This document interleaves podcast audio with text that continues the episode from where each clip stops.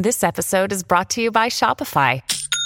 Forget the frustration of picking commerce platforms when you switch your business to Shopify, the global commerce platform that supercharges your selling wherever you sell. With Shopify, you'll harness the same intuitive features, trusted apps, and powerful analytics used by the world's leading brands. Sign up today for your $1 per month trial period at shopify.com slash tech, all lowercase. That's shopify.com slash tech.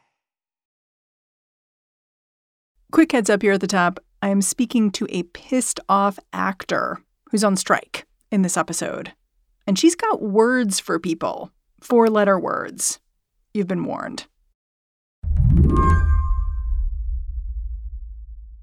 Lea DeLaria may not be able to work very much right now, but she's got a whole lot of jobs. I'm an actor, a stand up comic, a writer, a singer. How long have you been in SAG AFTRA? I've been in SAG AFTRA since 1993. You had to be in SAG in order to do the Arsenio Hall show. Some people think that my next guest is too controversial for TV. Um, she's a lesbian stand up comedian. Yeah. So when I uh, was the first openly gay comic on television in America, um, that's how I got my SAG card. It's great to be here because it's the 1990s and it's hip to be queer, and I'm a big dyke. Yes, I am. Yes, I am. You know, I just rewatched that appearance because it's it is so seminal, and the only thing I could keep thinking was like, oh my god, they put so much makeup on her. Oh my God, they put so much makeup on me. And at that time I didn't have the wherewithal or the I didn't I didn't know I could say no. Yeah. Let's put it that way. Lee is one of those people you'd recognize on the street, but you might not know why. She's performed on Broadway. She's got an amazing voice. But she's always made a chunk of her living as a TV actor, with a lot of under five roles, as in under five lines. She's been on Matlock, Law and Order, Broad City. You live in New York City five years, you got bed bugs. Well, I do have some good news. I can't guarantee that I can get them out. However, I can guarantee that I can't. So when the Screen Actors Guild walked out of negotiations with Hollywood studios last week, Lea went looking for a picket line. Are you hyped for the strike? So hyped. Really? Yes. This inequity in the streaming services and the pay that we get um, has been up my butt for 10 years. If you want to know why actors are striking, Lea is a pretty good person to ask. Because after doing all those walk on roles, she got cast as a recurring character in Orange is the New Black. Over the course of six seasons, Lea had this inside look at the dawn of the streaming era. What were you expecting out of that gig? Well, we didn't have any, we didn't know what to expect out of that gig uh, because it hadn't been done before, if you know what I mean. It was brand new, this medium, this streaming media. I mean, it was like, I remember when, when my manager said it's for Netflix, I was like, you mean the envelopes that come to your door with movies in them? You know what I mean? We all said that. It did not take long for Lea to figure out that she had lucked into an unexpected hit. She felt like a Jonas brother. She'd get off a plane and there would be people waiting for her with signs, screaming. Still, it took four seasons for her to get promoted to a series regular. We were the horse that Netflix rode in on, as people say. At one point, a Netflix executive said to me that we were watched by more we were watched by more people than all the other shows on Netflix combined. That was said to me. Oh shit. Yeah. Was there a moment you got mad about all this? Oh yeah, it was when um, we were at a party. It was at TED. Ted Sarandos, the guy who's in charge of Netflix. Yeah, the, net, the head of Netflix, um, whose salary is over twenty-two million dollars a year. Um, said that we were more popular than Game of Thrones. And all of us kind of looked at each other at that point. That was a moment. That was a that was an aha moment for a lot of the actors on the show. What were you kind of saying to each other with your eyes in that moment? Why aren't we getting that money? Why are we not getting that money? You know, to him it was a big deal to beat HBO, but he certainly wasn't paying us what people get paid on HBO. To be clear, Lea did make money as an Orange is the New Black cast member. She knows she's privileged. But she had castmates who were forced to make different choices. One kept up her yoga business, another one tended bar, another worked as a nurse. Now, Lea says, she's ready to fight. Do you think the studios really understand how actors are feeling right now? Of course, they under- they understand it, but they don't give a fuck. Today on the show, how Hollywood got blindsided by a double strike. First the writers, now the actors. I'm Mary Harris. You're listening to What Next? Stick around.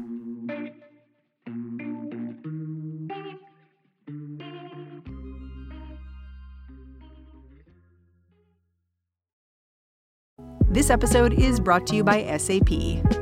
First, the bad news SAP Business AI will not help you generate cubist versions of your family's holiday photos, but it will help you understand which supplier is best to help you roll out your plant based packaging in Southeast Asia, or identify the training your junior project manager needs to rise up the ranks, or automate repetitive tasks while you focus on big innovations. So you can be ready for the next opportunity. Revolutionary technology real world results. That's SAP Business AI. This episode is brought to you by ABC. Station 19 is back for its final and hottest season yet. Andy finally becomes captain, and she's going to give it her all to be the best leader the station has ever seen. Will she succeed? Get ready for fiery new romances and high adrenaline rescues. Watch the Station 19 season premiere tonight at a new time, 10, 9 central on ABC and stream on Hulu. To dig a little deeper into this double strike, I called up Alissa Wilkinson, a senior correspondent over at Vox. She writes about entertainment.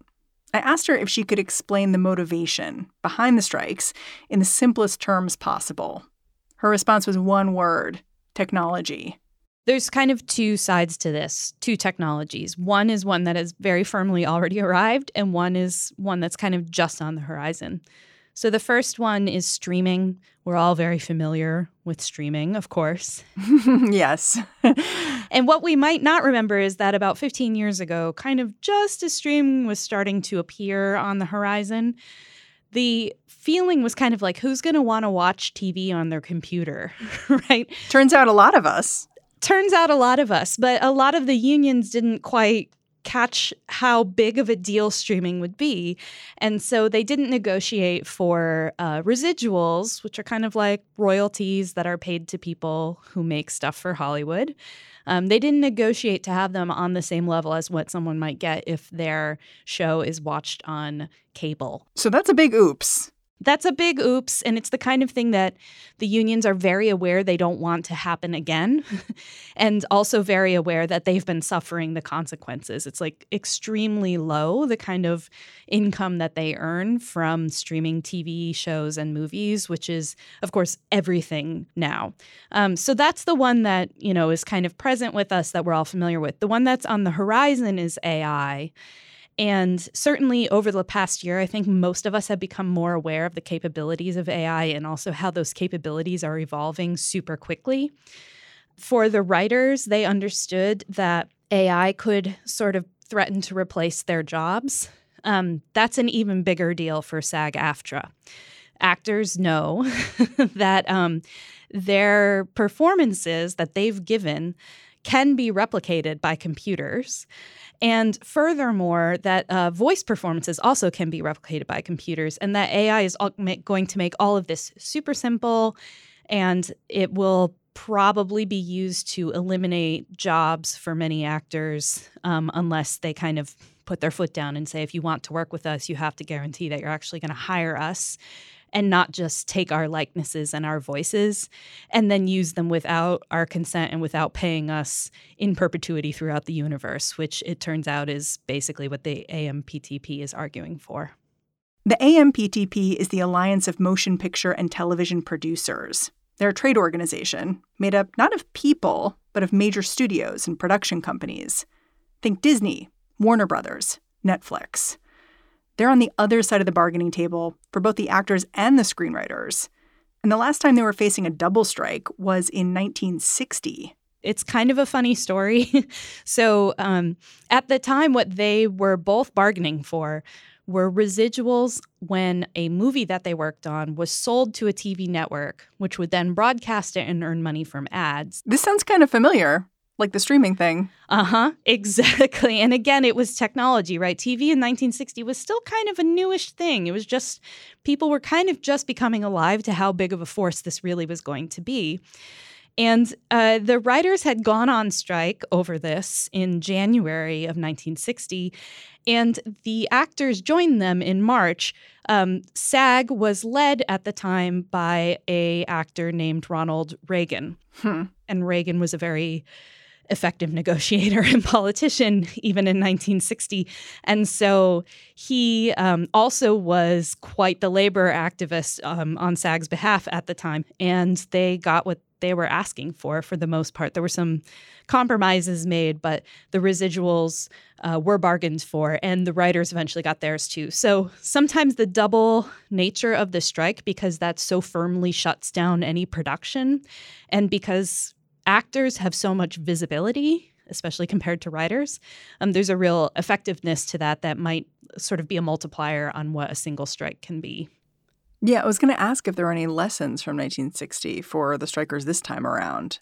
I mean, there's a couple reasons that this particular strike in 2023 is really, really different from that one. One of them is um, that there's just a lot more content out there that people could be watching. and like reality TV exists, you know, all these kinds of things that just are newer innovations. And so it will take longer for people to notice the effect of the strike. And you sometimes need the consumer to take notice and the investors and shareholders, especially, to take notice. Um, of the effect before things start changing. So you're saying I'm going to have to miss my TV shows for a bit. You're already going to miss your TV shows, honestly. So I don't think a lot of people know this, but most productions have been shut down for a while because the Writers Guild has been very strategic about their picket lines um, and very, very organized. And crews uh, generally refuse to cross picket lines. So I believe Uh, the number is something like 80% of productions in the US have already been shut down. So your show is probably already delayed. Can you just give me a tick-tock of how negotiations broke down with the actors in particular? It started to seem like it was becoming more of a possibility in the months leading up to first the writers' contract expiring in late April and the writers beginning their strike. You started to hear SAG AFTRA, in particular, talking about AI. They were really worried about AI, and they should be. AI uh, arguably is more of a threat to SAG AFTRA than even the WGA. AI is more of a threat to actors because, in some ways, the fight's more personal. The idea that a movie studio could photocopy your face or voice and make content without you, it's alarming. And it's even more alarming when you consider that the vast majority of SAG AFTRA's members aren't making a whole lot of money. Most actors are basically just getting by. They're not to be stars or millionaires, those people um, could encounter a situation with AI where they're paid for their likeness. This is the proposal that the AMPTP brought to SAG AFTRA, according to the Guild, that they would be paid a day rate, like one day, which is like a few hundred dollars tops, to be scanned, um, acting, doing stuff, and then their likeness would be used to generate background actors in the future. So, whereas if you watch an episode of Friends and you see people sitting in the background at tables drinking coffee, those are humans doing that. But in the future, they may not be humans. They may be replications of humans who were captured 30 years earlier. And this already happens all the time. Um, a lot of times, like a crowd scene, if you look very closely, is actually 20 people replicated across the screen a bunch of times. You've said that you realized a few weeks or months back that AI was becoming this sticking point. How did you realize that? Like, was there a moment? I saw some chatter. this is always how these things happen. You see some chatter between actors on Twitter, right? Or you see SAG AFTRA um, members kind of talking to the press maybe anonymously, um, about being worried about this. I was myself talking to a very famous actor um, very, very famous actor in the back uh, room at a theater in early spring. And I was, we were talking about the strike, and he was like, I don't see what the problem would ever be. And I said, Well, they have hours of you that they can just feed to a machine and then they never need you again. Um, and, you know, you could sort of see a light bulb go on. It's just not the kind of thing that comes up every day for people who act for a living. Oh my gosh, you activated a famous person. I did. I did well more more than one, but he sort of stuck out in my mind. And that man was Tom Cruise. No. I've never spoken to Tom Cruise directly. no, but it is someone everyone would know. Um, so you could see SAG AFTRA getting worried about this, and there was this hope that, you know, well, we'll come to a a decision. You know, nobody wants a strike. We're just exiting this like really bad pandemic economic system for film and TV production. Like everybody wants to be working. Yeah, COVID's kind of looming over all of this. That's right. Yes. And COVID was very expensive. You know, even if you could keep your movie or TV production running, you needed to have all these extra people to make sure that actors were safe on set. And so that's still very, very recent in most people's minds. Just before the strike, this article came out in the trade magazine Deadline, and it laid out the studio's perspective on negotiations and a strike. Can you tell me about it and, and how it resonated in Hollywood? So, this deadline article was wild to read um, because the article basically was about the WGA strike. And they said, someone, some anonymous studio executive said to the reporter that, um, you know, they're not planning on returning to the bargaining table with the Writers Guild until October, and that the end game is to like basically have them lose their homes and their apartments and come crawling back to us asking for work. The language in this article is just gross. Like one CEO is quoted as saying, We're going to let it bleed out. And you're like, What? yeah. So, uh, one way also to think about this is that there is more of a sense of being tech companies these days in Hollywood than of being movie studios. You know, some of them literally are tech companies.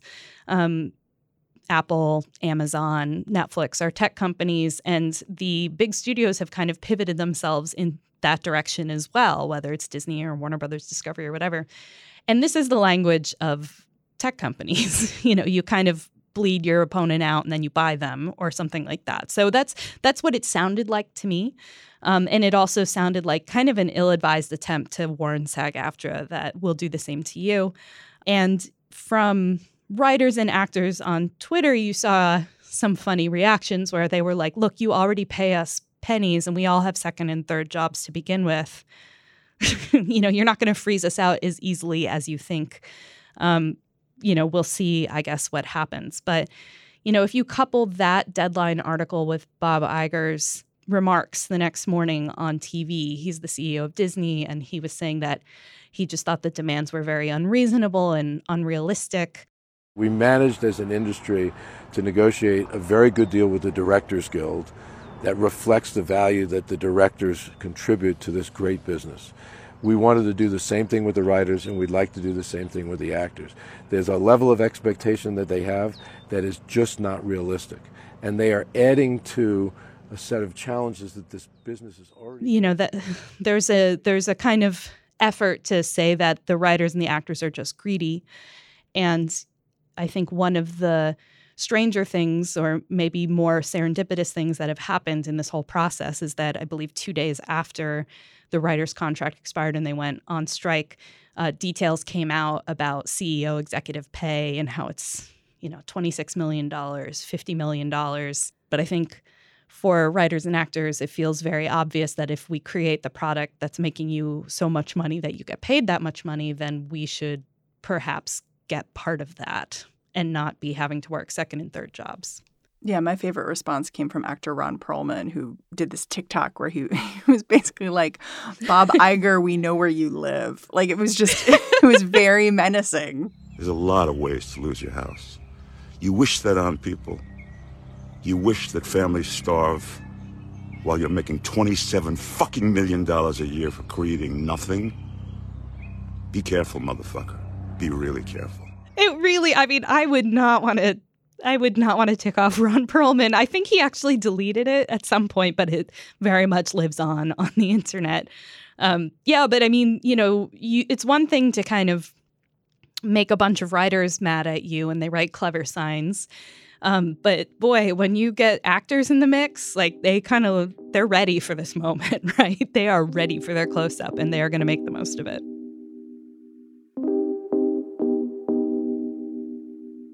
After the break, just what are the studios thinking here?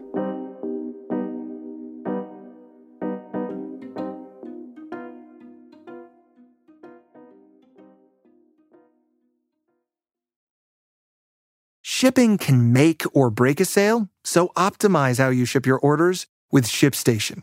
They make it easy to automate and manage orders no matter how big your business grows. And they might even be able to help reduce shipping and warehouse costs. So optimize and keep up your momentum for growth with ShipStation. Sign up for your free 60-day trial now at shipstation.com and use the code POD. That's shipstation.com with the code POD. This episode is brought to you by Kia's first three row, all electric SUV, the Kia EV9, with available all wheel drive and seating for up to seven adults. With 0 to 60 speed that thrills you one minute and available lounge seats that unwind you the next. Visit kia.com slash EV9 to learn more. Ask your Kia dealer for availability. No system, no matter how advanced, can compensate for all driver error and or driving conditions. Always drive safely. Dreaming of a better sleep? Tossing and turning is not your destiny. And Olly is here to help. Olly invites you to sink into sweet, sweet slumber to improve your mental and physical health and overall wellness. More than just melatonin, Olly's ingredients help you unwind your mind for a delightfully dreamy drift off. Sleep is on the way at Olly.com. That's O L L Y.com. I do want to take just a bit of our time and consider the strike from the studio's perspective mm-hmm. because the entertainment industry is not doing great right now. No, no, it certainly isn't. How would you quantify that or characterize that?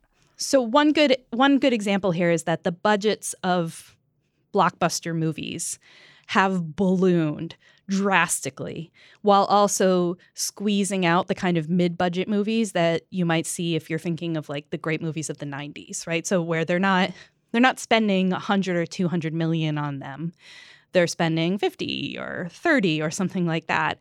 Um, the bigger budget movies are designed to appeal globally. So the idea is we make this huge budget superhero movie that kind of we we think or we know has built-in appeal and is going to make a baseline profit. And we're also going to ship it across the world, and everybody's going to be into it. Um, and because those movies are kind of designed that way, they do make a lot of money, or they were until very recently. And what it feels like we're starting to see is fatigue around that. Ordinary people not wanting to have to see 26 movies and three TV shows in order to understand what's going on in this one movie. Hmm. Yeah, I went to Mission Impossible this weekend, and before the movie started, there was this little statement from Tom Cruise like, Thank you for being here. I'm so glad Yes. you came to the theater. And I was like, What is happening? Yeah. Tom Cruise is a big theater uh, booster, and no wonder. I mean, his movies do extremely well at the theater, and honestly, part of the reason the Mission Impossible movies do so well is that you barely have to know what the plot is going in, right? That's not the movie. The movie is stunts. That's why you're there.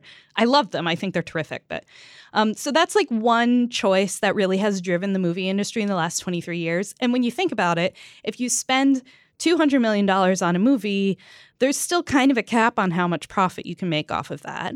So that's one reason. Another is um, the pivot towards streaming as the place that content is going to mostly be. And so people feel like, oh, I don't need to go to the movies to see a movie. I'll just watch it when it's on my streamer in two and a half weeks that I already pay for. But again, I you know, I'm no math genius, but it doesn't cost a lot to subscribe to a streamer and it's far less than the cost of one movie ticket. Well, and now I log on to streaming services, and sometimes shows are just gone. Yes. So, Yes. So Disney and Warner Brothers Discovery and several of these companies have been pulling back content off their platforms and sometimes shows that just concluded. They're just removing them entirely. Um, and there's sort of a complicated economics to that, but basically they get a tax write off and then sometimes they license them to these freebie kinds of platforms that are basically just TV with ads, which we, you know, those of us who are old enough to remember watching TV with ads, um, you know, those those streamers exist now. So yeah, obviously something didn't work out the way that everyone was hoping. Yeah, I mean, I'm not arguing that someone like Bob Iger like has a moral heart high ground here. But it does seem like something's fundamentally broken. Is anyone trying to fix that? Because I don't think these negotiations can. Like the negotiations are about money, but it seems like there's a bigger ask here, which is like, let's clean up this mess. Right. Right. And really, the question is once you've kind of opened Pandora's box, can you st- stuff everything back into it and close it? right. And in Hollywood, we've kind of been at this point before. So there was a moment in kind of the late 1950s into the 1960s where TV was starting to cut into film revenue and people were very worried about this they you know they talked about it a lot um, that tv is going to kill movies. Uh, and the studios were turning out these big, bloated, like biblical epics, um, musicals, historical epics, things that were just very expensive to make and they weren't making the money back on them at the box office. And what happened immediately after that was the birth of New Hollywood, which is sort of these um, lean, kind of youth culture movies that were shot very cheaply. Um, we can think of like you know, Bonnie and Clyde, right? Or Easy Riders or The Graduate or movies of that era, where we still watch them and think of them as great works of cinema. Um, but part of the reason they were great works of cinema was that they were able to take some risks. And in some cases, they took risks without asking permission. The question right now, I think, is whether we're too far down the path to do that or whether we have an economics that will support um, a new generation of creators and whether um, people are going to flock to risky movies the way that they used to. You know, as I was getting ready for this interview, I noticed that you have been writing about looming technological changes in Hollywood for years. Like, I found an article yes. you did in 2020 that looked at the same some of the same things Hollywood is striking over now, like AI. Yeah. Mm-hmm. And you mm-hmm. framed what was going on as a kind of existential threat. Yes. Yes, uh, I have a I have an academic background in computer science, and I used to be a coder, so some of this stuff is just a little less scary to me. But when I when I wrote that article, what had happened and this is very interesting to me. There's a series of AI programs that were being written at the time and and shopped around to studios that would um, basically eat a script and then spit out um, kind of like how much it might make. So it basically would just look at a screenplay and say what it thought it would make, and then you could plug in different stars to different roles, and it would like approximate the what the budget should be and what your profits would be. And ironically, this is an AI that basically would sort of replace studio executives. like that's their job is to greenlight things. Um, and this just disturbed me on a lot of levels, one of which is the same problem that comes up every time we talk about AI, which is that it's going to be trained on historical data. And the historical data in Hollywood is very biased toward a certain kind of entertainment made by a certain kind of person, which is to say, throughout Hollywood history, it's almost always been sort of white guys from privileged backgrounds. And so you would wind up seeing a series of decisions kind of reinforced by existing historical data. And that's the same thing that would happen with performances. I mean, if you just think about it, if you were to create an AI that was going to do a lot of the background work and it's being trained on existing performances. And that is going to slam the door shut on what we've seen really only over the last maybe 10 years, which is a conscious effort to widen the door and let more people in. And I think we could end up in a position where Hollywood regresses to what it was, you know, 30 years ago. I mean, you've said previously that CEOs of the studios are basically counting on audiences not caring about this. Like just being like, eh, sure. Yeah. A lot of people I talk to will say, oh, I, I hate watching computer generated performances. Or, you know, oh, I've seen what a ChatGPT can do. Like, I don't want to watch that. And I say, well, you know, we we tend to think of the best stuff when we're trying to compare those things, um, but really most of what's produced right now is done hastily, um, with under resourced, kind of sloppily, and you might not notice the difference. And even if you do, I do think that they're betting on the idea that you won't care that much. You know, the the basic attitude of a franchise driven Hollywood is that you'll just be happy if you see your favorite people on screen or your favorite characters, and that having like a good plot or a great script or something like that just doesn't really matter. And I don't think that has to be true, but I definitely think that some of the high up executives think that way. Alissa, I'm super grateful for your time. Thanks for coming on the show. Thank you so much. Alissa Wilkinson is a senior correspondent at Vox. And Lea DeLaria, who you heard at the top of the show, she's an actor, comedian, musician, and three time SAG Award winner. Have you thought about what you'd put on like a sign? Oh, this, uh, I was thinking I was going to put this SAG fag needs a residual hike dike. Just to clarify, Slate staff journalists like me and Vox's staff, like Alissa, we're all part of the Writers Guild of America. We are not striking, though. It's just the television and screenwriters. We are not covered under their contract. All right, that's the show. What Next is produced by Paige Osborne, Elena Schwartz, Rob Gunther, Madeline Ducharme, and Anna Phillips. We are led by Alicia Montgomery with a little help from Susan Matthews. Ben Richmond is the Senior Director of Podcast Operations here at Slate. And I'm Mary Harris.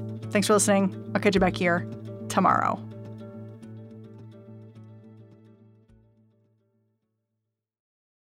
If you only have a 401k, you're not getting the most for retirement. Wait, what? Add a Robinhood IRA on top, then they'll boost it by 3%. You can do that? And if you transfer in any retirement account, you get 3% on top of that. Is there a limit to the match? No limit. Robinhood Gold gets you the biggest contribution match of any IRA on the market. Sign up for Robinhood Gold at Robinhood.com slash boost by April 30th. Subscription fees apply. Investing involves risk. 3% match requires gold for one year from first match. Must keep IRA for five years. Match on transfers subject to additional terms and conditions. Robinhood Financial LLC member SIPC. I'm Dahlia Lithwick, and I'm host of Amicus, Slate's podcast about the law and the U.S. Supreme Court. We are shifting into high gear, coming at you weekly with the context you need to understand the rapidly changing legal landscape. The many trials of Donald J. Trump, judicial ethics, arguments and opinions at SCOTUS. We are tackling the big legal news with clarity and insight every single week. New Amicus episodes every Saturday, wherever you listen.